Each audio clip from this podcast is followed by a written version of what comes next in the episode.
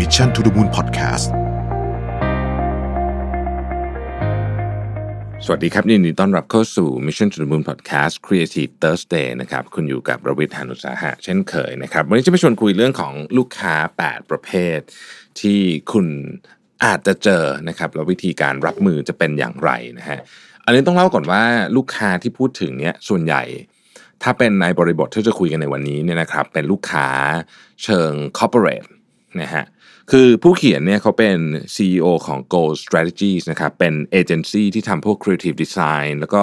เอ่อ Influencer Marketing อะไรพวกนี้นะครับเพราะฉะนั้นลูกค้ากลุ่มนี้ก็จะเป็นลูกค้าที่ที่เราเจอแบบเรียกว่าเป็นอาจจะเรียกว่าเป็น B2B ก็ได้นะก็คือก็เป็นลูกค้าที่เป็นบริษัทเหมือนกันนะฮะอะไรทำนองนั้น แต่ก็จะมีลูกค้าที่เป็นลูกค้าบุคคลก็เป็นไปได้เหมือนกันนะฮะแต่ว่าเอาว่าส่วนใหญ่บริบทที่คุยวันนี้จะเป็นลูกค้าเชิงที่เป็น B2B นะฮะเป็นองค์กรด้วยกันนะครับอะนะฮะคือจริงๆต้องบอกว่าผมอ่านจบแล้วเนี่ยผมรู้สึกว่าเมื่อเราไปเป็นอันนี้จากมุมมองของผู้ให้บริการนะครับ แต่ว่าเมื่อเราเป็นผู้รับบริการหรือเราเป็นลูกค้าเองเนี่ยเราก็ควรเข้าใจเหมือนกันว่า เวลาเราเป็นหนึ่งใน 8 หัวข้อนี้เนี่ยมันไม่ดีต่อผู้ทำงานยังไงพอไม่ดีต่อผู้ทำงานมันอาจจะไม่ดีต่อผลลัพธ์ด้วยนะครับ แล้วเราควรจะปรับตัวเองยังไงบ้างอะไรอย่างเงี้ยนะครับ โอเค ผมเล่าให้ฟังก่อนแล้วกันว่า 8 ประเภทมีอะไรนะฮะแล้วเดี๋ยวเราค่อยเจาะกันไปทีละอันนะครับ กลุ่มที่หนึ่งคือ the unrealistic client นะครับ ก็คือตามชื่อเลยฮะก็คือว่าลูกค้าที่เหมือนกับ มีความคาดหวังที่เกินจริงไปเยอะๆนะครับ อันที่สองคือลูกค้า VIP นะฮะอันที่สามคือลูกค้าที่เป็น micro manager ก็คือลงมาดูรายละเอียดแบบโอเวอร์มากๆนะครับ อันที่สี่คือลูกค้าด่วน นะฮะเดี๋ยวเราจะคุยกันอันนี้เยอะนิดหนึ่งนะครับ อันที่ห้าคือลูกค้าที่เขาเขาเรียกว่า now you see me now you don't นะฮะก็คือพวกโผล่โผล่นะฮะข้อที่ 6 คือลูกค้าประเภท yes no maybe นะฮะก็ตัดสินใจไม่ได้สักทีนะว่าจะเอาอะไรดีนะครับข้อที่ 7 คือลูกค้าประเภท behind the times ก็คือไม่อยากเปลี่ยนเลยกับ viral sensation คือเห็นอะไรใหม่ ก็อยากทำไปหมด ที่จับมาอยู่กลุ่มเดียวกัน ก็เพราะว่าจริงๆ ลูกค้า 2 ประเภทนี้ฟังดูเหมือนตรงข้ามกันใช่ไหมฮะ จะเป็นการตรงข้ามที่อยู่บนสเปกตรัมเดียวกัน วิธีการ handle เนี่ยจริงๆ คล้ายๆกันนะครับแล้วก็ลูกค้ากลุ่มสุดท้ายเขาเรียกว่า grasshopper นะฮะเหมือนตะกะแตนฮะกระโดดไปกระโดดมานะฮะนึกยังงงๆว่าจะทำอะไรดีนะฮะโอเค เรามาดูกันทีละประเภทนะครับว่าถ้าเกิดว่าคุณอยู่ฝั่งที่เป็นผู้ให้บริการอะไรกันเนี่ยนะครับ เราจะดีลกับลูกค้าเหล่านี้ยังไง แล้วถ้าเป็นผู้รับบริการคุณจะปรับตัวยังไงนะครับ กลุ่มที่หนึ่งคือ the unrealistic client นะฮะ unrealistic client นี่จริงๆมีหลายมุมมองนะแต่ว่าในนี้เขาให้คำนิยามบอกว่า เนี่ยสมมติว่าคุณอยากได้เอ่อมีลูกค้าคนเดินเข้ามาพูดบอกว่า อยากได้แบบของที่แบบใหม่ แบบใหญ่โตอลังการไม่เคยมีคนทำมาก่อนนะฮะแต่ว่ามันต้องเสร็จแบบสิ้นเดือนหน้า แล้วก็เราต้องเริ่มทำเดี๋ยวนี้วันนี้นี่นาทีนี้เลยอะไรเงี้ยนะครับจริงๆลูกค้ากลุ่มนี้เป็นลูกค้ากลุ่มที่มีแนวโน้มจะเป็นลูกค้าที่เป็น visionary นะ คือเป็นคนที่เห็นอะไรที่คนอื่นยังไม่เห็นนะฮะมีแนวโน้มเหมือนกัน แต่บางทีเนี่ยไอ้ big idea ของของลูกค้ากลุ่มนี้เนี่ยมันมันติดหลายเรื่อง เช่นไอเดียอาจจะใหญ่มาก แต่ budget ไม่พออันนี้อันนี้ก็เป็นเคสหนึ่งแต่ budget ไม่พอจะไม่ใช่ประเด็นบางทีเป็นเรื่องของไทม์ไลน์ด้วยนะฮะหรือบางทีมันเป็นเรื่องของเทคนิค feasibility ก็มีก็คือ ความสามารถทางเทคนิคว่ามันทำได้จริง ๆ หรือเปล่านะครับเป็นต้นนะฮะ นั้นกลุ่มนี้ก็เขาบอกว่าวิธีการจัดการกับลูกค้ากลุ่มนี้เนี่ยก็คือต้องวางรถแมพให้ชัดเจน ต้องคุยกันจริงๆเลยว่า go ของโปรเจกต์คืออะไร constraint คืออะไร parameter ที่เราต้องการจะวัดคืออะไรบ้างนะครับ แล้วก็สำคัญที่สุดเลยคือ big idea ของลูกค้าเนี่ยต้องถูกเหมือนกับ validate อะว่าจริงๆแล้วมันทำได้หรือเปล่าเนี่ยเพราะว่าเพราะถ้าเกิดถ้าถ้าเกิดมันทำไม่ได้เนี่ยนะครับก็ต้องคุยกันตั้งแต่แรกแต่จริงๆลูกค้ากลุ่มนี้เป็นลูกค้าที่ต้องบอกว่า เป็นลูกค้าที่ดีนะครับ มันจะทำให้เราได้ออกจากคอมฟอร์ทโซนด้วยคนทำงานนะนะแต่ก็ต้องคุยกันว่าเออมันมีข้อจำกัดขนาดไหนนะครับ ลูกค้ากลุ่มที่สองคือลูกค้ากลุ่ม VIP นะฮะหรือลูกค้าที่จริงๆ VIP มีมีหลายความหมายนะฮะหรือลูกค้ากลุ่มที่บอกว่าโอ้ยผมมีทางเลือกอื่นเยอะแยะนี่เอามาให้ให้งานคุณทำก็บุญแล้วอะไรประมาณนี้นะฮะจริงลูกค้ากลุ่มนี้เนี่ยต้องบอกว่าเขาต้องการ attention จากคุณมากที่สุด คือคนเดียวอะไม่ไม่อยากแบ่ง attention ให้ใครนะครับ แล้วก็ต้องการการตอบแบบตลอดเวลานะฮะแล้วก็คิดว่าตัวเองสำคัญที่สุดในโลกอะนะต้องคิดต้องต้องพูดอย่างนั้นนะฮะลูกค้ากลุ่มนี้เนี่ยจะทำให้ผู้ให้บริการเนี่ยนะครับ จะรู้สึกเหมือนกับว่าจะเขาพร้อมจะเปลี่ยนใจตลอดเวลานะฮะอะไรอย่างนี้เป็นต้นนะครับ การแฮนด์ลลูกค้ากลุ่มนี้ต้องต้องทำอย่างระระวังนิดหนึ่งนะฮะแต่สิ่งที่สำคัญก็คือว่า คุณต้องเซตขอบเขตที่ชัดเจนนะครับ แล้วก็พื้นที่ แล้วก็เซตเขาเรียกว่าเป็น touch point คือไม่ใช่ว่าลูกค้าจะเข้ามาก้าวไก่ได้ทุกเรื่อง จะบังคับให้เราทำได้ทุกเรื่องก็ต้องบอกว่าอะไรทำได้อะไรทำไม่ได้นะครับมี time frame ที่ชัดเจนนะฮะแล้วก็มีจุดประสงค์หรือจุดมุ่งหมายที่ชัดเจนว่าจะทำอะไรให้ได้แค่ไหนนะครับ แล้วก็เตรียมตัวที่จะยกเลิกสัญญากับลูกค้าประเภทนี้นะครับ เพราะว่าลูกค้าประเภทนี้เนี่ยบางทีเนี่ยจะทำให้คุณรู้สึกว่าคุณแบบต่ำต้อยอะ่ะแล้วก็ไม่ไม่ให้ค่ากับความสามารถของคุณนะฮะซึ่งซึ่งอันนี้ก็ก็ทำให้ไม่ไม่ควรจะอาจจะทำงานต่อกันไม่ได้เป็นต้นนะครับเอ่อลูกค้ากลุ่มที่ 3 คือลูกค้าที่เรียกว่าเป็น micromanager นะฮะลูกค้ากลุ่ม micromanager ก็คือตามชื่อครับ คือจริง ลูกค้ากลุ่มนี้เนี่ยเอ่ออาจจะอาจจะมาจากวิธีการที่เขาบริหารลูกน้องหรือลูกหรือทีมเขาด้วยนะก็คือตามจี้ทุกอย่างนะฮะอาจจะแบบบอกเท็กซ์มาหาคุณตอนตีสองนะแล้วหกโมงเช้าเท็กซ์มาใหม่แบบจะไม่ได้รับตอบเท็กซ์ตอนตีสองเลยอะไรอย่างเงี้ยนะฮะอาจจะเป็นอย่างนั้นแล้วก็ถามทุกดีเทลพยายามจะเข้าไปแก้ทุกอย่างอะไรอย่างเงี้ยความเป็นจริงก็คือว่าเวลาลูกค้ามาให้เราทำอะไรเนี่ยนะฮะสิ่งหนึ่งที่มันมาด้วยกันก็คือ เขาต้องเชื่อว่าเราทำได้ดีนะฮะหลายครั้งเนี่ยเราทำได้ดีกว่าตัวลูกค้านะไม่งั้นเขาก็คงไม่มาจ้างให้เราทำใช่ไหมฮะเอ่อเพราะฉะนั้นเราเราต้อง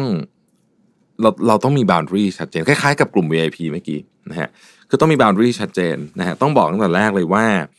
อันนี้คืองานสิ่งที่เราถนัดคุณต้องเชื่อใจเรานะครับแต่ว่าเราสามารถคุยกันใน milestone ได้นะ เช่นผ่านไป 2 สัปดาห์เรามาคุยกัน โอเค ไปถึงไหนแล้วมันเป็นทิศทาง เดียวกับที่เราคุยในตอนแรกหรือเปล่าอะไรแบบนี้แต่ไม่ใช่โทรถามเช้าเย็นเช้าเย็นอะไรเงี้ยนะฮะอันนั้นมันก็เกินไปนิดหนึ่งนะครับ อันนี้ผมพูดกลับกันด้วยนะ กับฝั่งลูกค้าเองด้วยเวลาเราไปให้ใครทำงานเนี่ยครับเราก็ต้องมีความไว้เนื้อเชื่อใจกันประมาณหนึ่งแล้วนะฮะเพราะฉะนั้นการโทรไปตามจี้เขาเช้าวันเย็นเนี่ยมันมันยิ่งทำให้เขางานทำงานได้แย่ลงอะผมว่านะครับ อันที่สี่ก็คือ the urgent client นะฮะ the urgent client เนี่ย ต้องบอกว่าลูกค้ากลุ่มนี้ก็คอมมอนที่สุดนะฮะผมเองก็อาจจะอยู่ในกลุ่มนี้เหมือนกันนะครับ ก็คือว่าทุกอย่างมันดูด่วนไปหมดนะฮะทุกอย่างมันดูด่วนไปหมดนะฮะก็คือเขาบอกว่างี้ฮะคือบางโปรเจกต์เนี่ยมันก็จำเป็นจะต้องทำให้เสร็จด่วนจริงๆแหละนะฮะเพราะว่ามันมันอาจจะมีหลายเหตุผลนะนะก็คือมันอาจจะ โอกาสมาพอดีนะฮะหรือเรื่องอื่นมันช้ามาเยอะแล้วมันต้องมาเร็วตรงนี้อะไรอย่างเงี้ยนะฮะก็หลายอย่างก็เป็นอย่างนั้นนะฮะแต่ว่าคือคือ urgent client เนี่ยมันจะเกิดสิ่งหนึ่งขึ้นก็คือว่า มันจะให้คุณต้องทำงานเวลาที่ไม่ปกติอะตอนกลางคืนนะมันหยุดอะไรอย่างเงี้ยนะฮะหลายคนก็ต้องสละวันลาพักร้อนมาทำอะไรอย่างเงี้ยนะฮะคำถามที่เราควรจะต้องคุยกันกับลูกค้าคือคือคือวิธีการแก้ไขเนี่ยก็คือว่า อะไรคือสิ่งที่ คือมาดูจริงๆว่าอะไรมันต้องต้องการต้องเร็วจริง ๆ นะฮะผู้เขียนเนี่ยเขาบอกว่าส่วนใหญ่เวลาเขาเจอลูกค้าเนี่ยนะฮะลูกค้าจะเป็นอันนี้เยอะ แต่ว่าพอมานั่งคุยจริงๆแล้วเนี่ย บางอย่างมันไม่ต้องเร็วก็ได้ แต่เขาลูกค้าคิดเองมันต้องเร็วนะแล้วก็มานั่ง define กับมันอะไรต้องเร็วจริง ๆ แล้วก็ถ้ามันจะเป็นต้องเร็วจริง ๆ นะ มันก็มันก็จะเหลือที่มันเฉพาะที่มันจำเป็นเท่านั้น คุณก็จะไม่ต้องใช้เวลาเยอะมากเกินไปนะครับ แล้วก็เวลากำหนด deadline เนี่ยก็อย่าลืมให้ deadline ที่ที่คุณเชื่อว่าคุณจะทำได้ด้วยนะ เพราะว่าไม่งั้นเนี่ยมันก็จะกลายเป็นเข้าใจผิดกันไปอีกว่าแบบอ้าวตอนนั้นสัญญากันแบบนี้นี่อะไรเงี้ยนะครับมันทำไม่ได้นะอันที่5นะครับลูกค้าที่เรียกว่า now you see me now you don't ผมเรียกว่าเป็นลูกค้าผลุบๆโผล่ๆก็แล้วกันนะฮะลูกค้ากลุ่มนี้เนี่ยจะเริ่มต้นแบบแบบแบบโอ้โหมีพลังงานเยอะมากนะโอ้แบบอยากทำอยากทำอยากทำอย่างเงี้ยนะฮะ แต่พอทำไปสักพักหนึ่งเราเริ่มขอ feedback เราเริ่มขออ่ามารีวิวนี้ให้หน่อยแล้วมีคำถามอย่างเงี้ยนะครับ ก็จะหายไปนะฮะหายไปสองอาทิตย์นะฮะแล้วก็มาใหม่นะฮะแล้วก็แบบเอาเอามีพลังพลังทำทำทำทำนะครับสักพักก็หายไปใหม่นะฮะอะไรเงี้ยซึ่งทำให้โปรเจกต์นี้มันไม่ไปไหนสักทีนะครับเขาบอกว่าถ้าเกิดเจอลูกค้ากลุ่มนี้เนี่ยต้องอต้องมี expectation ในเป็น writing เลยนะ คือต้องเขียนลงไปเลย ให้ชัดเจนว่า milestone แต่ละขั้นคืออะไร นะฮะอาจจะเป็น contract contract หรือ milestone เนี่ยมันจะช่วยทำให้ทุกคนเนี่ยเห็นภาพเดียวกันว่าในสัปดาห์นี้เนี่ยเราต้องทำอะไรให้เสร็จนะครับ แล้วก็เอ่อต้องต้องต้องเข้าใจว่าคือถ้ามันถึงจุดที่มันมันไปต่อไม่ได้จริงๆเนี่ยนะฮะอันนี้ก็ต้องอันนี้ก็เป็นลูกค้ากลุ่มหนึ่งที่ที่ควรพิจารณาว่าจะต้องยกเลิกสัญญาเหมือนกันอะไรเงี้ยนะครับ ลูกค้ากลุ่มที่หกเรียกว่า yes no maybe client นะฮะ ลูกค้ากลุ่มนี้จะเป็นอารมณ์ประมาณว่าแบบ เออ อันนี้ก็ดีนะ แต่ว่าเราลอง explore option อื่นอีกไหมอะไรอย่างเงี้ยนะฮะทำมาสี่ห้าอันก็จะ explore option ที่หกเจ็ดแปดอีก คือมันมันโอเคกับการทำกับการ explore option สองสามอันนะฮะ แต่ว่าบางทีเนี่ยมันต้องมีลิมิตนะครับ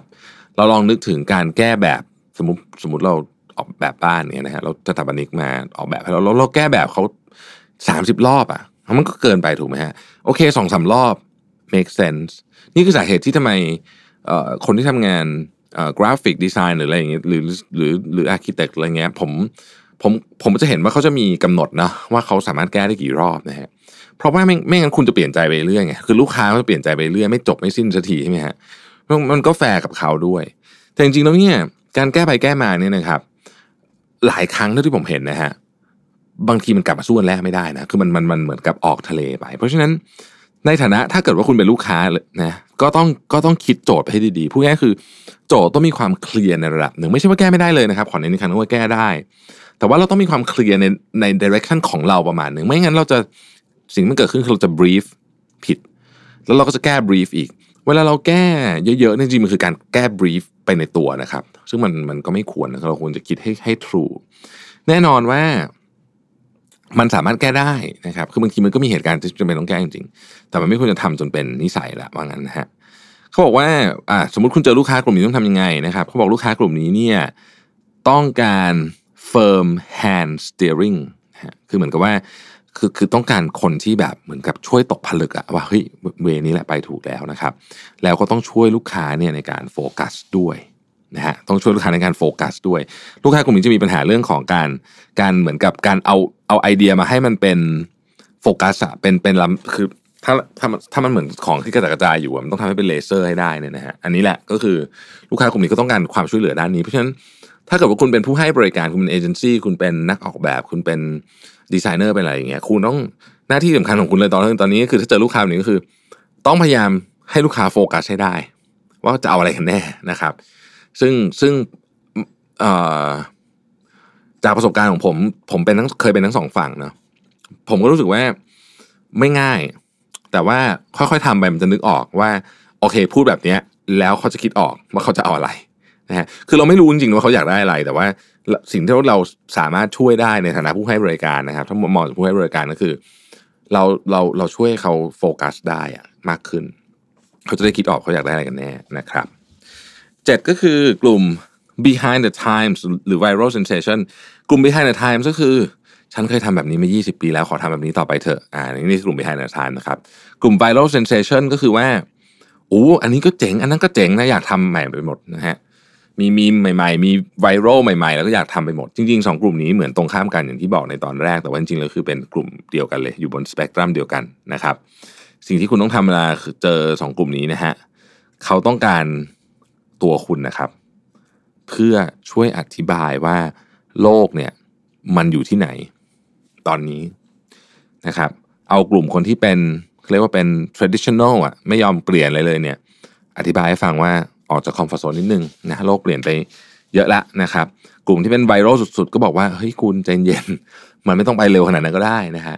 หาเส้นให้เขาเจอเขาต้องการคุณฮะเขาต้องการคุณเขาต้องการคุณในฐานะ professional ที่บอกเขาว่าจะเอาขนาดไหนดีนะฮะกลุ่มสุดท้ายคือ the grasshopper ครับ อันนี้หนักเลยนะฮะกลุ่มนี้แบบเอ๊ะตอนแรกแบบเอออยากทำสมมตินะฮะอยากทำสบู่ไม่เอาเลยอยากทำแชมพูเฮ้ยจะพักไปสร้างบ้านเนี่ยเอ๊ะหรือทำร้านอาหารดีนะครับหรือไปขายรถมอไซค์ดีอะไรอย่างเงี้ยคือนึกออกไหมคือแบบโอ้โหเฮ้ยคือมันไม่ได้เกี่ยวกันเลย แล้วมันก็กระโดดไปกระโดดมาโดยที่ไม่มีสตรัคเจอร์เขาใช้คำว่า without structure เลยเนี่ยนะครับคือลูกค้าลูกค้ากลุ่มนี้เนี่ยจะเป็นลูกค้ากลุ่มที่ปวดหัวมากนะฮะเอ่อลูกค้ากลุ่มนี้ต้องการสตรัคเจอร์ครับคือคือเขาเขา คือเขาคงมีเป้าหมายอะไรบางอย่างอะเราต้องหาเจอแล้วก็ช่วยเขาหาสตรัคเจอร์คำว่าสตรัคเจอร์หรือแปลแปลภาษาไทยคือโครงสร้างเนี่ยการทำวิธีที่ดี คือการทำกระบวนการที่เป็นลักษณะกึ่งกึ่งรีเสิร์ชนะครับคือเหมือนกับว่าอะคุณเขียนคำถามเลยนะครับว่าหนึ่งประเด็นที่คุณประเด็นที่คุณอยากได้ตอนนี้คืออะไร คือเขาค่อยๆช่วยเขาคิดอะแล้วก็ให้เขาเหมือนกับช่วยต่อเลโก้ของโครงสร้างของเขาขึ้นมาให้ได้ นะครับค่อยๆคือคือลูกค้ากลุ่มนี้มีความหลงทางอยู่เยอะนิดหนึ่งต้องช่วยเขาหายหลงทางนะเขียนแผนที่ให้เขาจากการถามนะฮะซึ่งวิธีการทำงานเนี่ยมันคล้ายกับการทำรีเสิร์ชลูกค้ากลุ่มนี้นะครับอะผมทวนอีกครั้งหนึ่งนะครับ 8 กลุ่มลูกค้านะครับมี 1 the unrealistic client 2 the VIP นะครับ3 the micro manager 4 the urgent client 5 the now you see me now you don't client นะครับ6 the yes no maybe client 7 the behind the times and the viral sensation clients แล้วก็8 the grasshopper นะครับ หวังว่าถ้าเราอยู่ฝั่งผู้ให้บริการนะครับ ก็จะสามารถแทนลูกค้าได้ดีขึ้น ถ้าเราอยู่ฝั่งลูกค้านะครับ ก็เราจะได้เข้าใจว่าเออบางทีเราก็เป็นอย่างนี้เหมือนกัน ก็ควรจะปรับปรุงนิดหนึ่งเพราะว่าไม่งั้นอีกฝั่งนึงก็ทำงานยากนะ เวลาเรา ไปให้ใครทำงานให้นะครับมองจากมุมลูกค้าเนี่ยจริง ๆ เดี๋ยวนี้มันเหมือนกับการเป็น partner กันนะคือมันไม่ใช่คนที่ไปจ่ายตังค์ซื้อ service อะไรอย่างงี้อีกต่อไปละมันเป็นมันเป็นเหมือนกับคนที่เป็น partner กันเพราะฉะนั้นเราต้องให้ partner เราทำงานได้ง่ายที่สุดถูกไหมฮะเพราะว่าก็จะเป็นประโยชน์กับเราด้วยนะครับเพราะฉะนั้นถ้าเราเข้าใจว่าเออของพวกนี้มันเป็นมันสร้างเพนยังไงมันก็น่าช่วยให้เราปรับตัวได้นะครับ ขอบคุณที่ติดตาม Creative Thursday นะครับ วันนี้ลาไปก่อนเราพบกันใหม่วันพรุ่งนี้ สวัสดีครับ Mission to the Moon Podcast